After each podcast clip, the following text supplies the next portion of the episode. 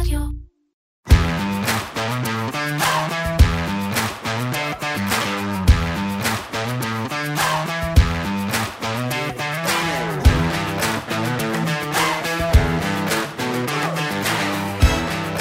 היום בפרק נעשה משהו שלא עשינו די הרבה זמן. לא נדבר על ישראל, לא על השקל, לא על הבורסה, לא על בנק ישראל ואפילו לא על הממשלה. זה לא שאנחנו לא חושבים שמה שקורה פה אה, לא מעניין או לא חשוב, ממש לא. ההפך הוא הנכון. העניין הוא שיש התפתחויות בעולם, התפתחויות כלכליות מעניינות וחשובות, שקצת נבלעות בכל החוסר שקט הישראלי. ויש סיכוי סביר שההתפתחויות האלו יגיעו, או כבר הגיעו אלינו, אחרי שעננת, ואחרי שעננת האבק תעזוב את גבולות המדינה שלנו, נרגיש בהן. אה, אז שלום וברוכים הבאים לפרק אה, נוסף של פודקאסט מנועי הכסף של כלכליסט עם הכלכלן והאסטרטג הראשי של פסגות, אורי גרינפלד, אהלן אורי. אהלן שי. אה, תודה שהצטרפתם אלינו, אנחנו נזכיר לכם שיש לנו גם קבוצת אה, אה, פייסבוק, אה, מנועי הכסף מדברים כלכלה, ואנחנו בקושי מספיקים אה, אה, לקרוא את כל, אה, מש, את הפוסטים שאתם שואלים אותנו ואומרים שם, אבל תמשיכו. והשבוע בחרנו uh, שני, uh, שני נושאים קטנים. אה, נתחיל, נתחיל בהם בשאלות. יאללה, למה לא? כן, מתן שואל אותנו. אה, לאחרונה אנחנו, אה, אנו מתבשרים שהמאבק באינפלציה מצליח, ושבקרוב אה, כנראה היא תחזור ליעד. כמו כן נראה שבקרוב ייפסקו העלאות הריבית. כך כותב לנו מתן, הוא, אומר, הוא כותב את זה, כל זה קורה למרות ששוק העבודה עדיין רותח, אה, כלומר האבטלה נמוכה. וגם קצב עליית השכר אה, אה, גבוה עדיין, ורמת האבטלה כאמור אה, עדיין נמוכה. איך זה בעצם קורה, הוא שואל, זה לא מתחבר לי עם ההסבר. והוא אה, צודק. הוא צודק, אה, כן, בינתיים אה, כן. אתה יודע, אה, ראיתי שגם בארצות הברית, בטח בישראל, מקבלי החלטות, אה, שר האוצר, דווקא בנק ישראל פחות הפעם, מציינים עד כמה הירידה באינפלציה היא בזכותם וכן הלאה, אה, אז לא, זה, זה לא קשור למדיניות המוניטרית, זה לא קשור למדיניות של הממשלה, ולכן זה גם לא קשור כרגע לשוק העבודה. כמעט כל הירידה באינפלציה שראינו היא תוצאה של שני דברים, אחד טכני לגמרי, פשוט איך מודדים אינפלציה. מסתכלים על השינוי שהיה במחירים ב-12 חודשים האחרונים. באביב של שנה שעברה היו עליות מחירים מאוד מאוד חדות, בעיקר אחרי העלייה, הכניסה אה, של רוסיה לאוקראינה, ראינו מדדים מאוד גבוהים במרץ, אפריל, מאי, יוני 22, ועכשיו כל חודש שעובר המדדים האלה בעצם יוצאים מהספירה, כי תמיד מסתכלים רק על 12 חודשים האחרונים. כן. ברגע שהם יוצאים מהספירה, האינפלציה הכוללת יורדת פשוט באופן טכני, זה מה שנקרא אפקט הקצה. האפקט של הקצה נעלם, ואז פשוט האינפלציה יורדת טכנית, כי אנחנו מסתכלים בהשוואה למחירים ביוני 22 כבר, שהם כבר יותר גבוהים, בהשוואה אליהם, העלייה שהייתה מאז היא יותר אה, אה, איטית. אז זה דבר ראשון. דבר שני, יש גם השפעה של כל הסיפורים של הקורונה שיוצאים מהמערכת, ופה אנחנו באמת רואים, בטח בעולם, אה, גם בישראל, אם מסתכלים בתוך המדד, ממש בסעיפים, אז רואים ירידות מחירים אה, לא רק עליות איטיות, ממש ירידות מחירים אה, במוצרים שונים, בעיקר כל מה שקשור לשינוע, שהרי היה מאוד יקר בתקופת הקורונה. מאז מחירי השינוע ירדו לרמה שלהם מ-2019, צריך להגיד את זה. אה, המשמעות היא בעצם שיש לנו פה ירידה של 80 אחוז בערך בעלות השינוע מבחינת היבואנים. עכשיו, לוקח זמן עד שאתה מגלגל את זה, כי יש לך עוד מלאי שקנית במחירים יותר גבוהים, ובמוצרי חשמל הגדולים, ברכבים, בריהוט, לשינוע יש משקל מאוד גדול במחיר בסופו של דבר לצרכן. זה פחות משפיע על מוצרים קטנים, כי העלות לשינוע פר מוצר היא לא מאוד גבוהה. אבל בריהוט וציוד חשמלי הביתה ודברים כאלו, כבר רואים ממש ירידות מחירים, ואני חושב שהירידות האלה יימשכו, כי עדיין לא הכל גולגל לצרכן, פשוט בגלל שזה יש אה, את המלאים וזה לוקח זמן, וגם, אתה יודע, לא כל כך מהר מגלגלים את הירידות מחירים לצרכן. אני כן חושב שבסוף זה יגיע, כי ב... מדובר בענפים שהם מאוד תחרותיים. גם חשמל ואלקטרוניקה, גם ריהוט, אה, גם רכב, אולי פחות קצת, אבל גם. אה, ובסוף, אם היבואנים יכולים להוריד מחיר, הם יצטרכו להוריד בגלל התחרותיות, אה, ולכן הסעיפים האלה ימשיכו להשפיע גם בחודשים הקרובים. הסעיפים שמושפעים משוק העבודה, וכמו שמתן אמר, כל עוד האבטלה נמוכה ויש עלייה מהירה בשכר, עלייה מהירה בשכר מייצרת עוד לחצים אינפלציוניים. שם באמת עוד לא רואים שינוי, אפשר להגיד, בטח לא שינוי מהותי. כן רואים, גם בנתונים האחרונים של הלמ"ס בארץ, ראינו ירידה בשיעור המשרות הפנויות. זאת אומרת, יש פחות משרות פנויות, אבל זו עדיין ירידה שהיא לא משמעותית, מ-4% ל-3.9%. כן. אין פה איזה משהו שמלמד על ניצחון על האינפלציה. ארה"ב בדיוק באותה, כמעט מספרים מאוד דומים. כן, בדיוק באותו מקום, אה, גם בארצות הברית. אתה יודע, עשיתי השבוע לאיזשהו אה, לקוח שבא לייעוץ, עשיתי לו reverse engineering לעניין הזה. הלכתי ככה, לאן אנחנו רוצים להגיע? אה, אם אני נכנס לנעליים של הפד, אנחנו רוצים להגיע לאינפלציה של בין 2 ל-2.5 אחוזים. אינפלציה של בין 2 ל-2.5 אחוזים, או, או, עומדת בעצם בקנה אחד אה, עם עלייה בשכר הממוצע של בערך שלושה לשלושה וחצי אחוזים, יותר לכיוון השלושה נאמר. כדי שהשכר יעלה רק בשלושה אחוזים בשנה ולא בחמישה וחצי אחוזים בשנה כמו היום, מה שצריך לראות זה בערך יחס של בין 1 ל-1.3 בין מספר המשרות הפנויות למספר האנשים שמחפשים עבודה. היום היחס הזה הוא עדיין על 1.7. זאת אומרת, על כל עובד שמחפש עבודה, יש 1.7 משרות פנויות. מה שבעצם משאיר את הכוח אצל העובד. ואם נגיע ל-1 ל-3, בערך מה, שיעור האבטלה בעצם כדי, יעלה? כדי שזה יקרה, אתה תראה תנועת מספריים. מצד אחד האבטלה תעלה, אז היחס הזה בין משרות פנויות למובטלים, קודם כל הוא גודל מהמכנה, כי יש כן. יותר מובטלים, וב', עסקים יתחילו לצמצם את מצבות כוח האדם שלהם, ומספר המשרות הפנויות ירדו. זו תנועה שהיא באה משני הכיוונים בדרך כלל. כן. וכשנגיע לאזורים של יחס של בערך אחד, בין אחד לאחד שלוש, אז אתה, זה שווה, או זה בקורלציה, אמור להביא לך אה, אה, עלייה בשכר של בערך שלושה אחוזים, ועלייה בשכר של בערך שלושה אחוזים היא עדיין אינפלציונית, ועוד פעם, אני חוזר ואומר את זה, המטרה היא לא להוריד את השכר, המטרה היא לא שהמחירים ירדו, המטרה היא שהם יעלו, אבל בקצב של 2-2.5 אחוזים בשנה. אז הפד ירגיש... בדומה לקצב עליית האינפלציה בערך? זה, ש... זה בעצם הרעיון, שהמחירים יעלו ב-2-2.5 אחוזים, זה היעד אינפלציה בעצם. כן. אה, וזה עוד ייקח זמן, אבל כן מתחילים לראות ניצנים, אפשר להגיד, ממש ניצנים בחודש, חודשיים האחרונים, גם בארצות הברית, גם בארץ, מתחילים ממש לראות את הניצנים בנתונים של שוק העבודה, שאולי מתחילה איזושהי מגמה. אם אכן היא מתחילה, צריך להגיד, היא תקרה. היא תקרה בעיקר, כנראה ברבעון הרביעי של השנה, אז נראה באמת את האבטלה עולה. כשזה יקרה, גם הפד וגם בנק ישראל ירגישו הרבה יותר בנוח ממה שמרגישים היום. אגב, בעניין הזה ראיתי אה, השבוע ראיון עם אה, אה, מנכ"ל מורגן סטנלי, אחד הבנקים הגדולים בארצות הברית, שעוזב עוד מעט אחרי איזה 30 שנה, לא יודע כמה זמן, והמראיינת שאלה אותו, תגיד, מה, מה קורה עם הכוח אדם שלכם? אה, אה, פיטרתם, אתם מפטרים עוד, אנחנו לקראת מיתון וזה. הוא אומר, תשמע, תשמעי, הפיטורים היו לפני כמה חודשים בסבב הראשון, וכל עוד האבטלה לא עולה מעל 4 אחוזים, הוא אומר לה ככה, אל תדברי איתי על האטה, על מיתון, זה לא רלוונטי, זה לא קורה.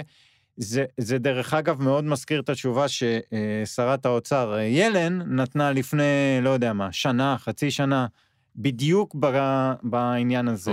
מיתון זה בעצם עלייה באבטלה. זה, זה מה ש... ככה הוא רואה את זה, אני לא יודע אם זו... כן, קודם כל הוא מהבנק. הבנק, ה... הפעילות שלו תלויה בעצם בשוק העבודה. כן. אנשים, אה, כמובן, אה, ככל שאנשים, אה, ככל שהאבטלה יותר גבוהה, היכולת של הבנק... הוא רוצה שאנשים יקבלו משכורת, אתה אומר. בדיוק. אבל כן, המושג הזה מיתון הוא כל כך חמקמק, למרות שהוא כאילו מוגדר מאוד ברור. כן. מיתון זה שני רבעונים רצופים של צמיחה שלילית. אבל כשאנחנו מדברים על המיתון במובן של למה אינפלציה לא יורדת, אז מיתון זה מושג חמקמק, כי לא צריך מיתון בשביל שהאינפלציה תרד. כן. מספיקה, גם אם הצמיחה חיובית אבל איטית, אז האינפלציה תרד. מה שצריך זה ששוק העבודה ייפגע. שוק העבודה ייפגע, יכול להיות שלא יהיה מיתון, אבל האבטלה תעלה אם תהיה צמיחה של נגיד אחוז בארצות הברית, זו עדיין צמיחה שמייצרת עלייה באבטלה. כן. זו צמיחה יותר נמוכה מהפוטנציאל, זאת אומרת שלא צריך את כל העובדים. אה, וזה תהליך שהפד רוצה לראות, והוא אה, מחכה לזה, ולפי רוב ההערכות זה יגיע עוד השנה, כנראה אה, ברבעון האחרון בערך. זה נדחה, עוד נדבר על זה, אני חושב עוד מעט כן. נדבר קצת יותר על החלטת הפד, אבל כן, צריך להגיד לשאלתו אה, של אה, מתן, נכון? כן. אה, שיש, ממש בנתון האחרון, גם בישראל, מתחילים לראות ניצנים אולי, אולי. נתון אחד זה לא מספיק אף פעם, זה לא מלמד על מגמה, אה, אבל יכול של להיות שינוי שמתחילים. בשוק התעסוקה. כן. אוקיי, נעקוב. אה, בהקשר הזה יש עוד שאלה, אולי קצת יותר אה, אה, בקצרה, נדון בה. אה, בוריס שואל אותנו על המלחמה באוקראינה. הוא כותב לנו שלפי הערכה שלו, ברגע שתסתיים המלחמה עם אוקראינה, אה, אה, ייווצר ביקוש ענק לשירותים וסחורות, וזה דווקא יעלה את האינפלציה. דבר נוסף, הוא כותב, שרוסיה לא תוותר בקלות ותדר... ותדרוש הסרה של אה, הסנקציות, מה שייצור ביקוש למוצרים מצד העם הרוסי, למוצרים הערבים, וגם זה לא אה, אה, יתמוך בעליית האינפלציה. אז אה, זו השאלה שלו. יש פה כמה הנחות שהן אה, אה, לא בהכרח נכונות. לא, אתה יודע, כל, קודם כל, אנחנו לא במדע מדויק. לא, אין אה, לנו לכל אחד מושג. יש את, ה, את ההערכות שלו. אני, מהניסיון שלי, אה, אני חושב ש...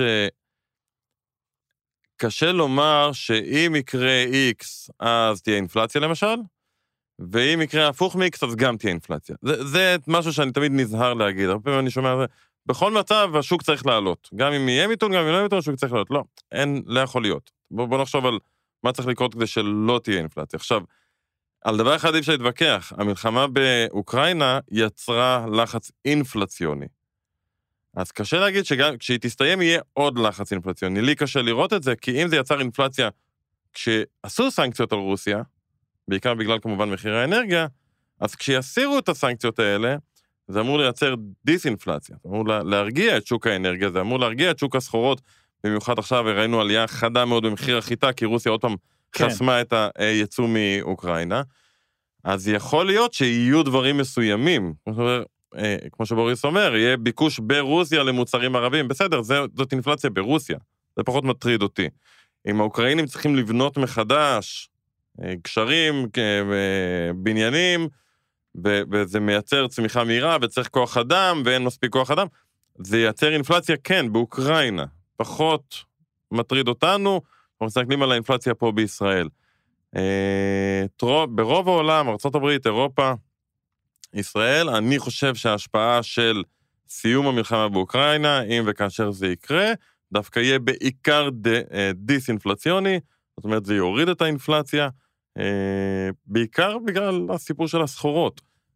ובסוף, אם מסתכלים עוד פעם, הנתונים שיש לנו, מראים שהמלחמה באוקראינה יצרה אינפלציה, אז להגיד שכשהיא תסתיים, האינפלציה רק תלך ותתחזק, לי קצת קשה עם זה. בגדול אפשר להגיד לפי ההיסטוריה, אני אגיד את זה בעדינות, אה, אה, אה, מלחמה שמסתיימת טובה לכלכלה.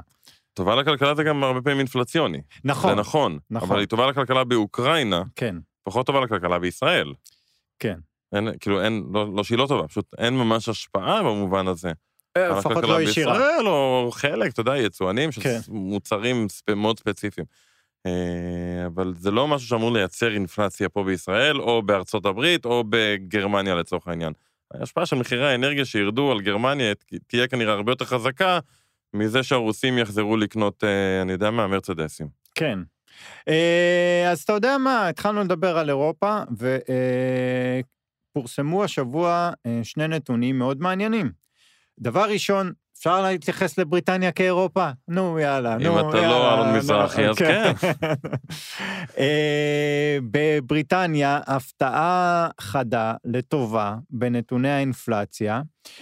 אה, במאי היה נתון עמד על 8.7 אחוזים, ועכשיו אנחנו ירדנו מתחת ל-8 אחוזים, 7.9 אחוזים, וזה אפילו טוב יותר מהציפיות.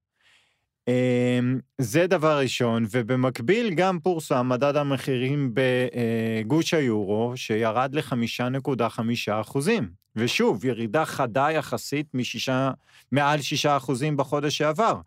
אה, או, או כמו שאמרת בהתחלה, הריבית עובדת. אה, לא. אה, לא, הריבית לא עובדת. לא, אה, אני לא... עוד פעם, אתה מסתכל על הנתונים, אני פה שופך, שפכתי המון מים קרים על הנתונים האלו. אה, בהסתכלות קדימה בעיקר. תראה, קודם כל אני אתחיל דווקא מגוש האירו. גוש האירו, נכון שהאינפלציה ירדה, אבל אה, אינפלציית השירותים, שזה בסוף אה, מה שחשוב, זה מה שמושפע משוק העבודה. עוד פעם, אני, אני אזכיר, כשלוקחים את כל מדד המחירים לצרכן, כל המוצרים והשירותים שאנחנו צורכים, אפשר לחלק את זה לשתי קבוצות מרכזיות. מוצרים, עכשיו נכנס כל מוצר שאנחנו קונים, ביגוד והנהלה, מזון, רכבים, ריהוט, אה, מחשבים, כל דבר כזה, זה מוצר, והשירותים זה שירותים שאנחנו משתמשים בהם, כמו למשל חינוך, בריאות, דיור, אה, מסעדות, נופש וכן הלאה. החלק שמושפע בעיקר משוק העבודה, ויושפע בעיקר מהעלאות ריבית, זה דווקא הצד של השירותים, שהוא הצד שמדאיג מאוד את הבנקים המרכזיים. ובגוש האירו ראינו אמנם את האינפלציה, כמו שאמרת, יורדת, אפילו בחדות, אה, מ-6.1 ל-5.5 אחוזים, אבל אינפלציית השירותים עלתה מ-5 אחוזים ל-5.4, זו אפילו עלייה חדה, וזו הרמה הכי גבוהה אה, שנרשמה, לדעתי, בשנה האחרונה באינפלציית השירותים. זאת אומרת, ראית נתון שמאותת לבנק המרכזי, לבנק המרכזי האירופי, ה-ECB, שהוא חייב להמשיך לעלות ריבית. אוקיי. Okay. וממש לא משכנע אותו, רוב הירידה הייתה באמת ממחירי מוצרים, מחירי אנרגיה, המקומות האלו, אה, שכאילו לא קשור להעלאת הריבית בכלל. בבריטניה, דווקא ראית ירידה מסוימת באינפלציית השירותים. אה, ראינו את האינפלציה שם מאטה מ-7.4 ל-7.2. אוקיי. אבל זה עדיין מאוד גבוה. עלייה של 7.2 אחוזים, אינפלציה מחירי השירותים, זה אומר שגם אם מחר מחירים של כל המוצרים מפסיקים לעלות וזה מייצר אינפלציה אפס, מה שזה עוד רחוק משם, כן? עדיין בעלייה שנתית של 8.5 אחוזים, עדיין יש לך אינפלציה מאוד גבוהה בסך הכל. צריך לזכור, ברוב המדינות המערביות, הסעיפים של השירותים, יש להם משקל הרבה יותר גדול מהסעיפים של המוצרים. למשל בישראל זה בערך שני שליש ושליש. שני שליש מהמדד.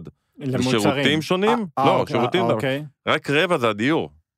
רק רבע מהמדד זה הדיור. כן. ועל זה תוסיף בריאות ונופש וטיסות לחו"ל וכל הדברים האלו. זה בסוף, הרוב זה שירותים, זה לא מוצרים. לכן האינפלציה היא כל כך דביקה, הרבה יותר קשה להוריד אותה, כי שוק העבודה צריך לשנות את הכיוון שם. ולכן זה לוקח כל כך הרבה זמן. ואינפלציה של 7-2 בשירותים, כמו שיש בבריטניה, עוד פעם, זה אולי חדשות טובות במובן מסוים, כי זה, בוא, זה קודם כל יותר טוב ממה שהיה קודם, כי היה נראה שיש ארצות, ש...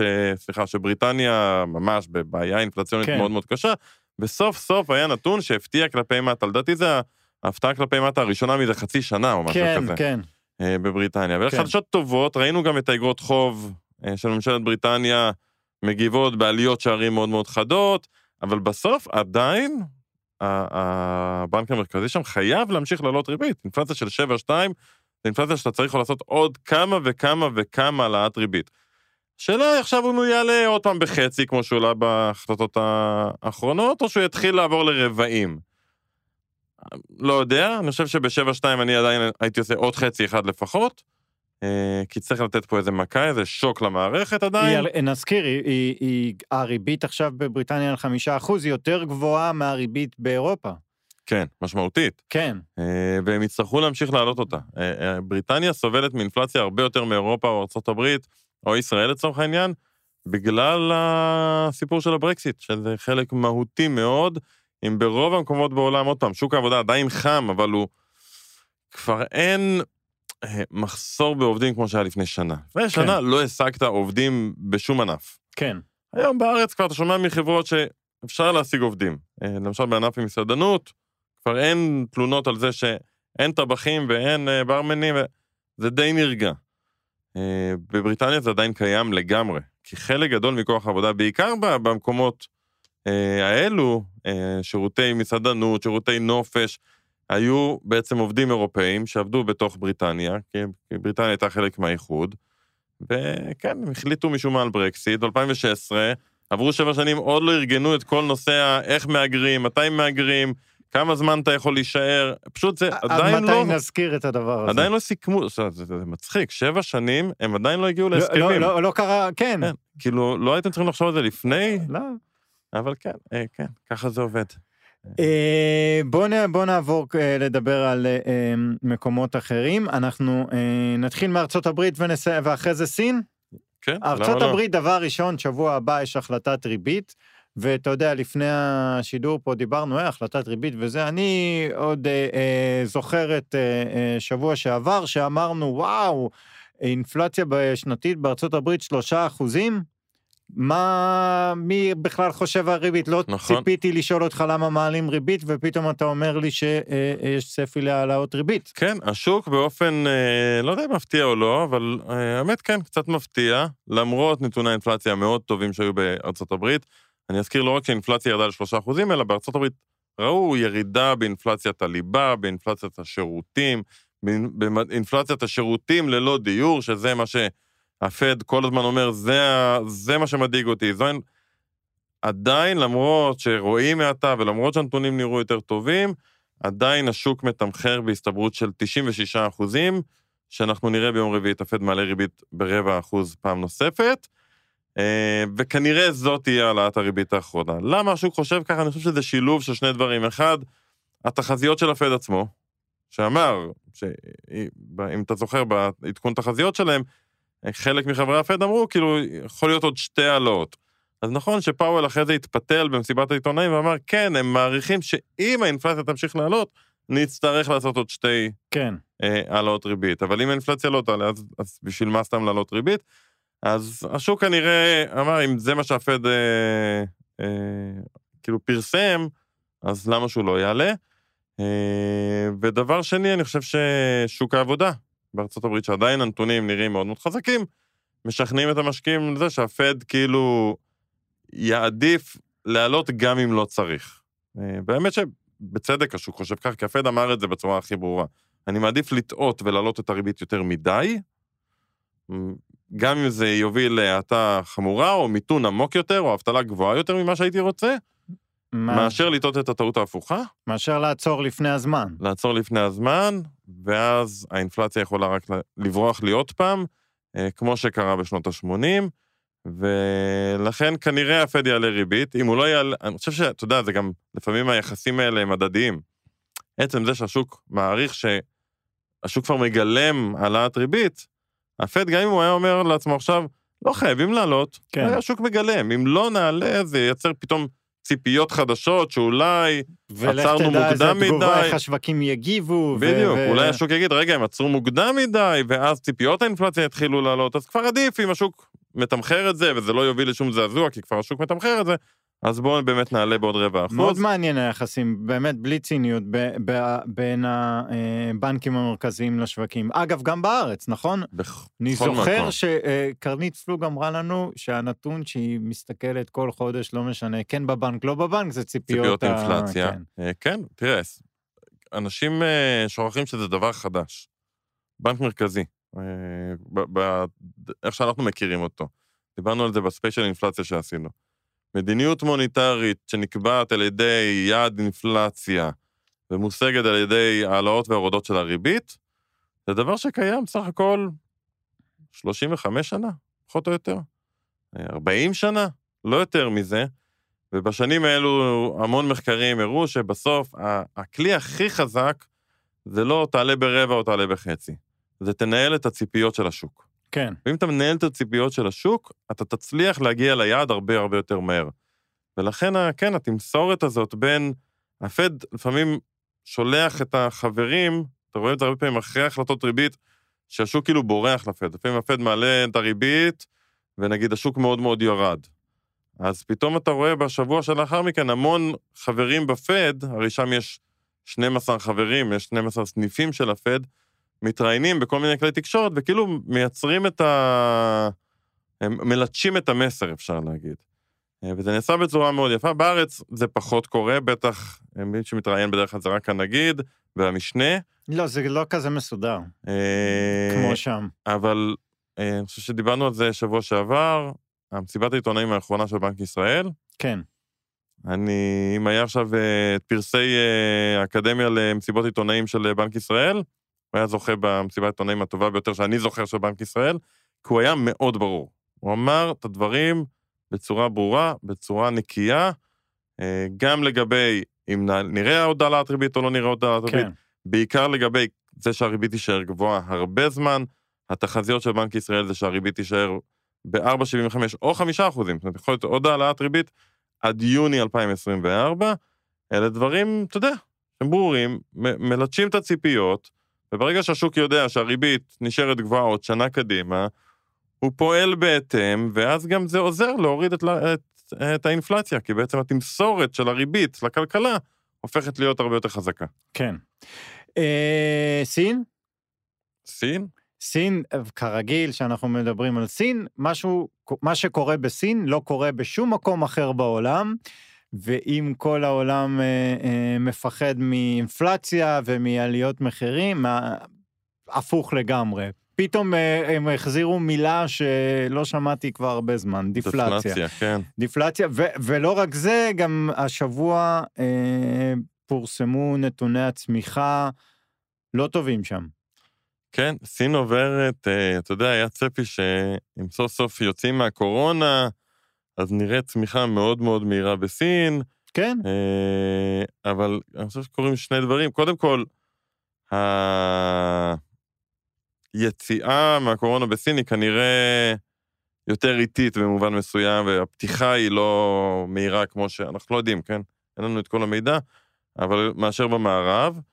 אה, ואולי זה אפילו שיעור שסין למדה מהמערב כדי שלא תיווצר איזושהי אינפלציה מאוד מאוד גבוהה ביציאה מהקורונה, אבל בעיקר בסוף, הכלכלה הסינית, אתה יודע, היה קורונה, היא כלכלה שנמצאת בהאטה כבר תקופה ארוכה, וזה יימשך כנראה עוד תקופה מאוד ארוכה קדימה, כי סין סובלת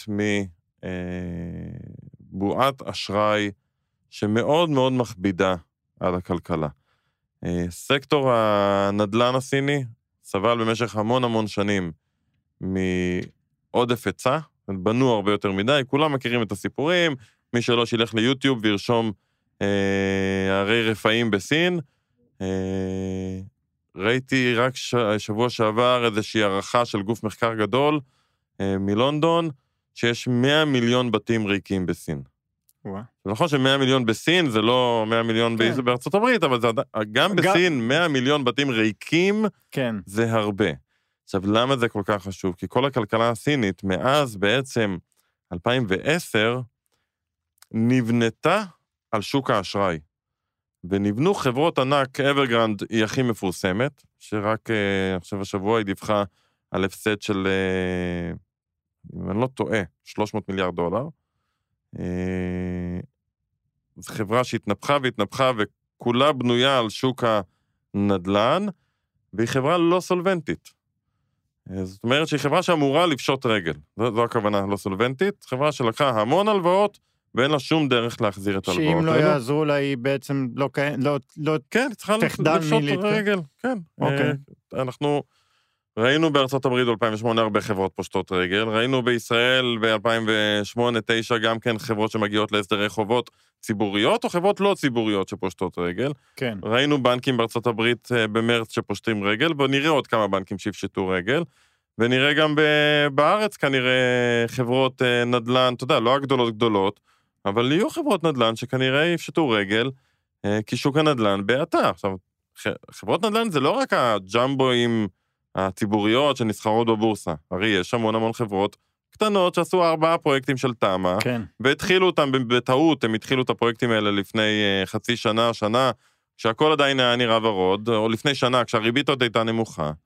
עכשיו, אם לקחת הלוואה מהבנק בחמישה אחוזים למשל, ואתה הולך ובונה בניין, ואתה מתאר לעצמך שאתה תמכור את הדירות, וגם בינתיים המחירים של הדירה, הדירות כנראה ימשיכו לעלות, כי הם כל הזמן עולים בארץ, ויהיה לך קל למכור את הדירות, אז אין בעיה, אז הכל נפלא. ואז אתה תחזיר בעצם את ההלוואה מהדירות שמכרת.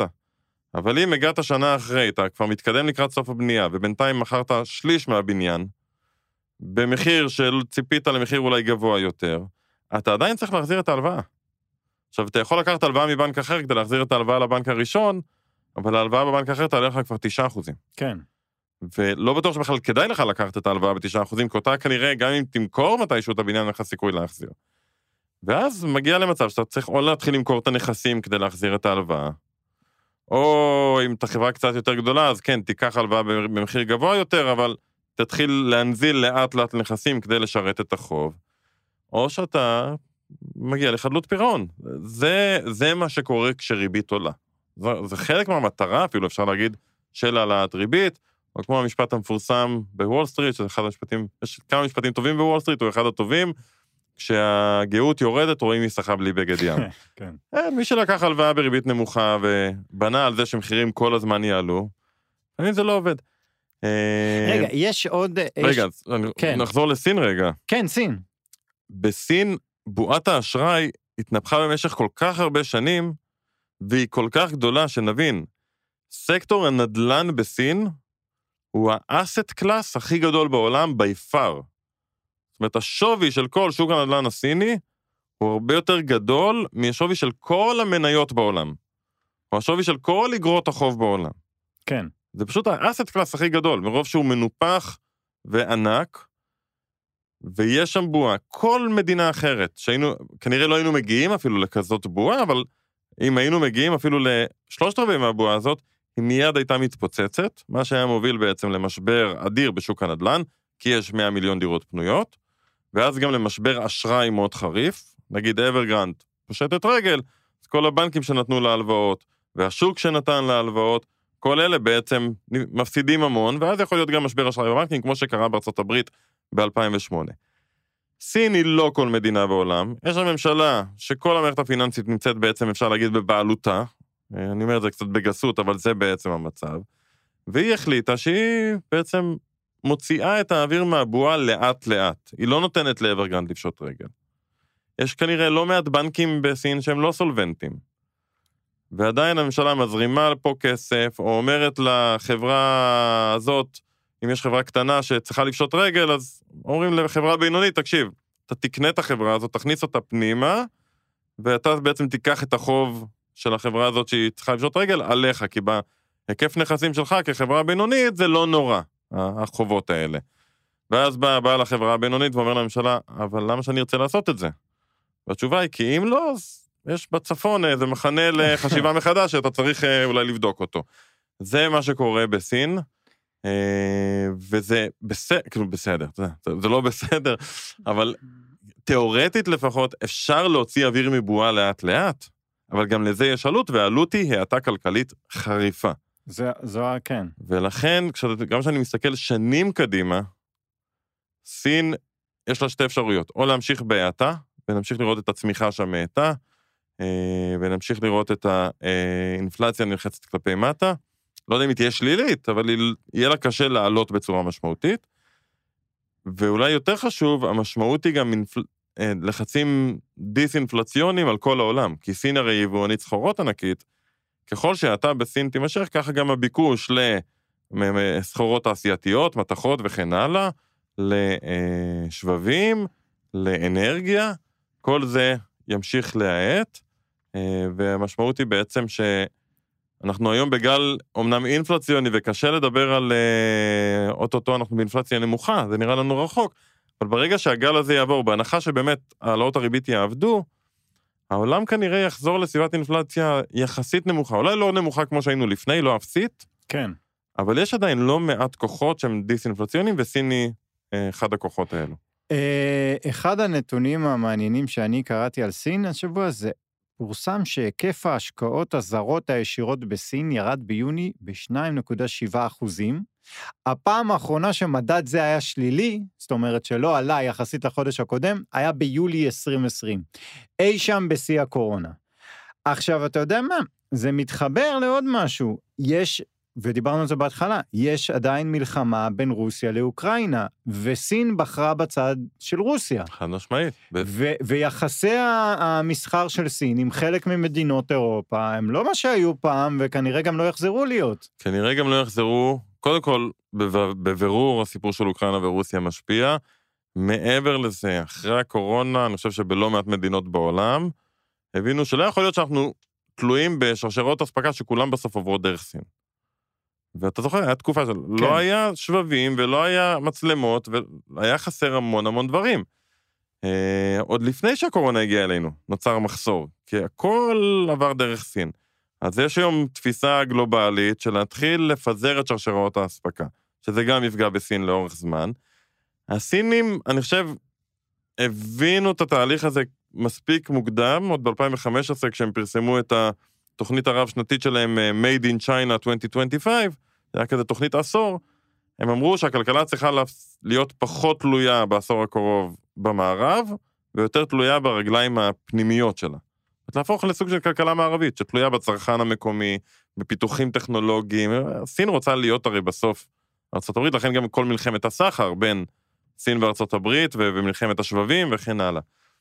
השאלה אם הם יצליחו להגיע לשם עם בועת האשראי שיש להם. זה מאוד מאוד מאתגר. ה- כן. הניהול מדיניות של סין אה, בשנים הבאות יהיה מאוד מאוד מאתגר. יש לך בועת אשראי שאתה צריך לטפל בה, יש לך התנתקות מסוימת מחלק מהמדינות בעולם שמנסות להתנתק ממך ברמה כזו או אחרת, ויש לך רצון לפתח מנועי צמיחה פנימיים שמתבססים גם על אה, משהו שלסינים אף פעם לא היה בצורה משמעותית, וזה אה, יוז, יוזמה, אה, חדשנות. סינים היו מצוינים בלהעתיק. כן. האם הם ידעו גם לייצר, אתה יודע, לא את הרכב חשמלי שהוא כמעט כמו טוב כמו טסלה. האם הם ידעו לייצר את הטסלה הבאה? האם הם ידעו לייצר את המטוסי קרב הכי חדשניים שיש, ולא את ה-F-15 לוק אלייק? כן. אה, וזה עוד לפני, דרך אגב, זה לפני שאמרנו מילה, אה, את המילה טיוואן, ששם בכלל, אה, אתה לא רוצה לדעת מה יקרה בכלל אם כן. אה, הם יעשו שם. ולכן. המלחמות סחר גם בין סין לארה"ב וסין לאירופה יימשכו. יש לנו את הסיפור עכשיו עם המתכות אה, הנדירות, כן. שסין הודיעה על עצירה של הייצוא שלהם. אה, זה תהליך שהוא ארוך, ולנהל גם את זה, כאילו אתה מתנהל בשלוש חזיתות. גם בועת אשראי, שזה לבד דבר סופר מורכב לנתח, כי דיפולט מגיע מאוד מהר. פשיטות רגל מגיעות, אופס, זה, זה פתאום קורה משהו, ו- ו- וחברות קורסות. זה, זה לא דבר ש... אה, לימן ברדרס לא קרסה בשנתיים, כן, קרסה בסוף בשבועיים. כן. אה, אז לנהל גם את זה, וגם את זה, וגם את הרצון ללכת ולהתקדם תוך כדי זה, מאוד מורכב. אה, אבל אם מה- מישהו מה יכול זה להתמודד עם זה, שבחירות זה לא זה. יהיו שם כנראה. כן, הממשלה לא תיפול, אתה אומר.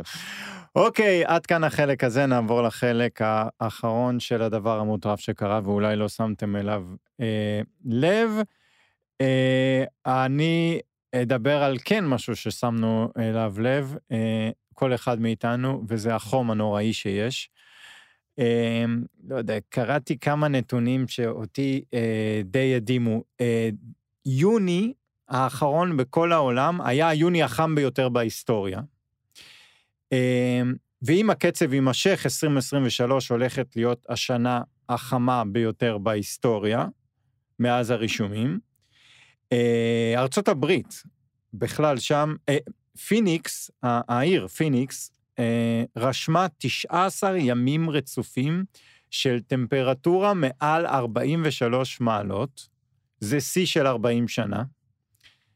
אה, רומא שברה את שיא החום שלה עם 42.9 מעלות. העולם אה, לא זה. אה, ואגב, השיא בכל הזמנים באירופה עומד על 48.8 בסיציליה לפני שנתיים. גם סין בוערת, והשבוע נרשם שם 52.6 וואו. מעלות במקום שאני לא יכול לבטא את שמו. וואו. כן, אגב, הסיפור המעניין, אה, בצפון אירופה המצב הפוך לגמרי. אה, בבריטניה הטמפרטורות מתחת לממוצע העונתי, והשיא השלילי באוסלו, שם אה, יש הטמפרטורות הן חמישה, חמש מעלות מתחת לממוצע. הם עם 17-18 מעלות ביום. מעניין. כן, שמע, הייתי בסיני בסוף השבוע, אוקיי. ועד שעה שבע בערב הכל נפלא. אתה, הרוח מגיעה מכיוון הים, אז היא ככה מביאה איתה קצת אה, בריזה קרירה, אתה גם נכנס למים הרי כל חצי שעה, יוצא, מתרענן, הכל בסדר. פחדתי, אמרתי גל חום, סיני ביולי גם ככה זה לא בדיוק אה, מזג האוויר הכי מושלם, בס- היה בסדר. משעה שבע הרוח משנה כיוון והיא מגיעה מכיוון ההרים, והיא לוקחת את כל החום שהיה במהלך היום איתה. בגדול התחושה היא שאתה החמין. אתה, אתה יושב בתנור על טורבו, ורוח של איזה 50 מעלות נושבת עליך, פשוט בלתי אפשרי להיות בחוץ. אה, לא שסיני גם ככה אה, בתקופה הזאת היא כן. קרירה, אבל זה היה יותר מבדרך כלל, אה, קיצוני. טוב, אני הבאתי סיפור שעד שלשום חשבתי שזה הדבר המוטרף שלא שמעתם עליו, אבל אז פרסמתם את זה בכלכליסט, ודי הרסתם לי. Mm, אבל לא בטוח שכולם ראו, וסיפור כל כך מוטרף שאני עדיין אשתמש בו.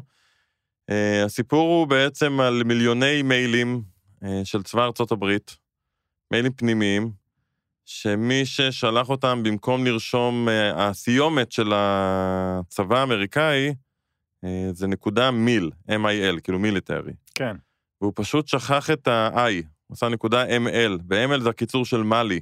כן. ואיכשהו הגיעו מיליונים של מיילים סודיים עם המון מידע למאלי, אה, וגילו את זה, ומנסים עכשיו אה, לראות ולנסות להבין מה בדיוק הנזקים, מה יצא החוצה, מה לא יצא החוצה. סיפור באמת כל כך, אה, כאילו, אתה מצפה מהצבא הכי כן. מתוחכם בעולם, שיהיה לו קצת יותר איזושהי ביקורת כן. על מיילים פנימיים שיוצאים, ועוד למעלי מכל המקומות. כן, אה, אז ראיתי שבאמת אה, פרסמתם את זה אצלכם, סיפור פשוט משעשע כן, מאוד. לגמרי. אוקיי, תודה רבה שהאזנתם, נשתמע בשבוע הבא.